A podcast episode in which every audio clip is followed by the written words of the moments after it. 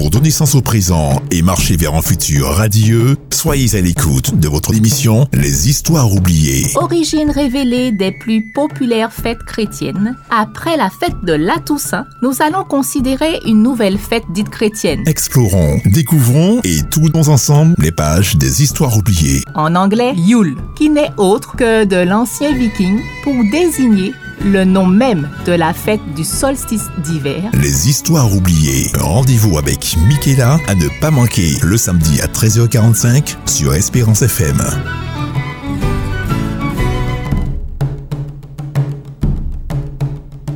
Voici les histoires oubliées. Bienvenue à notre émission Les histoires oubliées. Lors du précédent épisode, nous nous sommes quittés sur le fait qu'existait un foyer de résistance situé en Orient, notamment à Antioche, qui s'opposait à la pression de l'Église de Rome à les contraindre de changer de date de célébration de la fête de Noël. Celle-ci était célébrée le 6 janvier et l'Église de Rome souhaitait la date du 25 décembre. Cette pression s'était exercée pendant près de dix ans jusqu'à l'arrivée à Antioche de Jean Chrysostome, archevêque de Constantinople. Pour convaincre les chrétiens d'Antioche, l'archevêque Chrysostome, lors d'un sermon en mémoire du martyr Saint Philogne, prononcé le 20 décembre 386, va inviter son auditoire à revenir cinq jours plus tard afin de célébrer Noël autour de la crèche. L'objectif était de les convaincre de la coïncidence de cette date avec la naissance du Christ.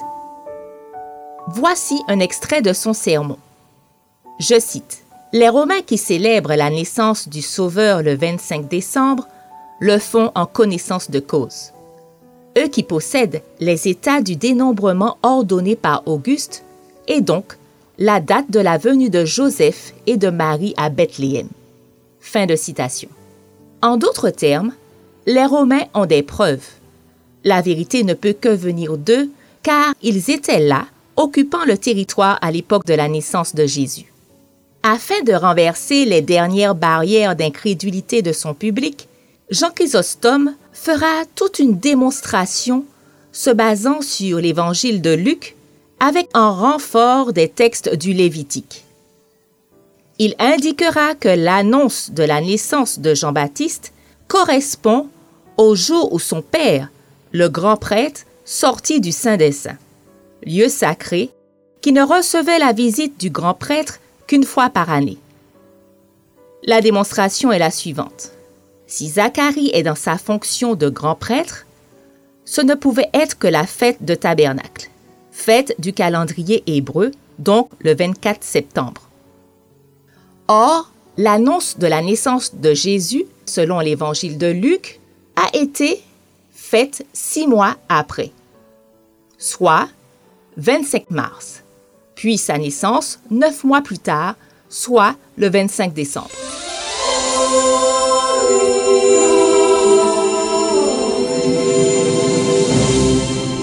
Ne craignez rien. J'apporte de bonnes nouvelles pleines de joie, un message pour tout un peuple. Car il vous est né ce jour dans la cité de David un sauveur qui est le Christ, le Seigneur. Vous le reconnaîtrez à ce signe.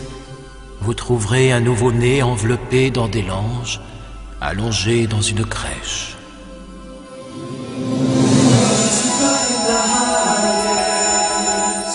Résumé, Saint Jean de Chrysostome sera le premier propagateur de la Noël au sein de l'Église d'Orient.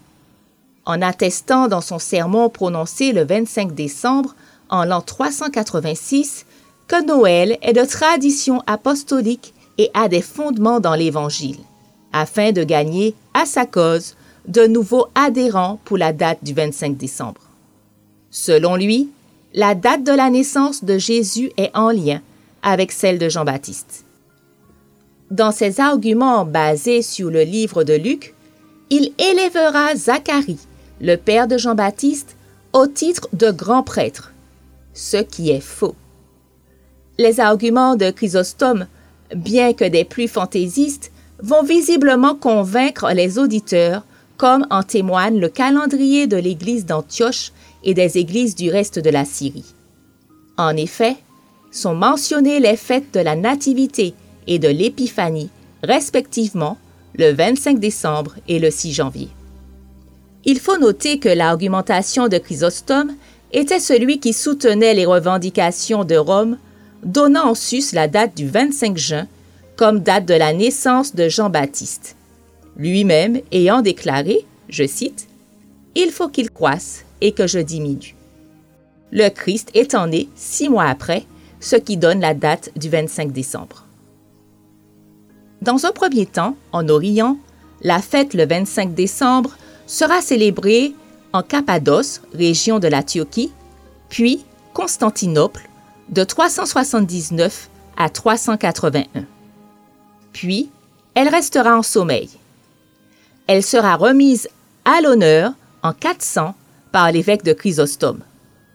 Mais c'est vraiment à la fin du IVe siècle que la fête de Noël à la date du 25 décembre va se répandre plus rapidement dans certaines régions d'Orient. Pour les chrétiens d'Orient et de Rome, la célébration liturgique de Noël implique des rituels et traditions incontournables qui ont aussi leur origine, telle la crèche dans la grotte. La tradition de la crèche et la grotte remonterait au deuxième siècle selon Origène. Origène est un théologien de la première période patristique. J'ouvre ici une petite parenthèse. On distingue deux périodes patristiques en prenant pour base les luttes religieuses au sein du catholicisme qui leur ont donné naissance. On distingue une première période patristique qui correspond aux luttes des trois premiers siècles depuis la fondation de l'Église jusqu'au concile de Nicée en 325. C'est la fixation des dogmes fondamentaux au sein de l'Église. La deuxième période patristique, qui correspond cette fois aux luttes du 4e au 7e siècle, donc du concile de Nicée jusqu'au concile Intruilo, qui est aussi appelé sixième concile, en 692. C'est l'époque du développement de la dogmatique chrétienne. Le théologien Origène appartient à la première période et est considéré de fait comme l'un des pères de l'Église catholique. Donc, selon Origène et l'évêque Épiphane, dont on a déjà parlé, la tradition de la crèche et la grotte remonterait aux évangiles, bien que ceux-ci ne fassent pas allusion à la nativité du Christ dans une grotte. Ces éléments seraient mentionnés dans les livres apocryphes. Voici ce que déclare Origène en l'an 248 sur le sujet. Extrait cité dans Sermon, cité par Morin dans la Revue d'histoire et littérature religieuse, tome 1, page 415. Je cite À propos de la naissance de Jésus à Bethléem, si quelqu'un, après les prophéties de Michée, après l'histoire relatée dans les évangiles par les disciples de Jésus, en désire d'autres preuves, qu'il sache que, suivant ce qui est raconté dans les évangiles sur sa naissance, on montre à Bethléem la grotte dans laquelle il est né. Dans cette grotte, la crèche où il fut emmailloté. Et ce que l'on montre ainsi est très connu de ces parages. Mieux, de ceux qui sont étrangers à notre foi, à savoir que Jésus, adoré des chrétiens, est né dans cette grotte. Fin de citation. Évêque Épiphane n'est pas moins absolu. Voici ce qu'il déclare sur le sujet de la grotte, extrait de Saint-Yves, L'arbre des nefs, page 183. Je cite Luc dit aussitôt né, l'enfant fut emmailloté et déposé dans une crèche et dans une grotte parce qu'il n'y avait point de place dans le caraversérail. Comme Joseph n'avait pas où loger dans le village, il s'installa dans une grotte toute voisine de Bethléem. Et c'est tandis qu'ils étaient là que Marie enfanta le Christ et le place dans une mangeoire. Fin de citation. Un bébé? Vous avez dit qu'elle allait avoir un bébé? Oh, Mais dans ce cas, j'ai bien un endroit qui peut faire l'affaire. Et vous verrez, c'est très confortable. Non, c'est pas à proprement parler une chambre, c'est plutôt une sorte d'étable. Qu'est-ce que je raconte? C'est une étable. Le tableau de la crèche n'est pas complet sans le bœuf et l'âne. La présence de ces animaux relève d'une interprétation funambulesque du théologien Origène de passages de la Bible. Il s'agit d'Ésaïe 1, verset 3. Je cite Le bœuf connaît son possesseur, et l'âne la crèche de son maître. Israël ne connaît rien. Mon peuple n'a point d'intelligence. Fin de citation. Cette scène traditionnelle de la nativité avec le bœuf et l'âne apparaît dans l'art chrétien au cours du IVe siècle. La présence du bœuf et de l'âne aura une telle importance qu'on trouvera plusieurs versions. Une sans Marie et Joseph, mais toujours avec le bœuf et l'âne. Une autre avec l'enfant Jésus, sans ses parents, mais encore présent l'âne et le bœuf. Très rapidement, ces animaux subiront des comparaisons symboliques. Le bœuf représentant les Juifs et l'âne les païens, les premiers étant sous la domination et le joug des seconds. La tradition de la naissance du Christ dans une grotte est étroitement liée aux croyances païennes concernant les dieux solaires qui généralement naissaient dans des grottes. En effet, pour les Crétois, Zeus est né dans une caverne du mont Ida. Dionysos naît dans une caverne. Anis, dieu hindou du feu, naît dans une grotte entourée de vaches et de bergers. Dans la mythologie de Mitra, on retrouve également ce même décor. Présence de bergers, une grotte.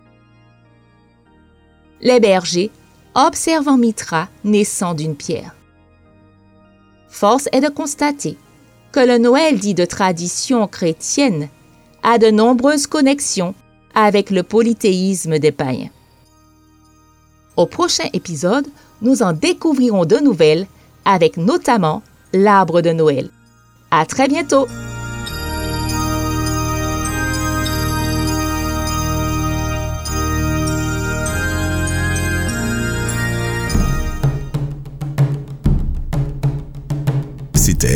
Les Histoires oubliées.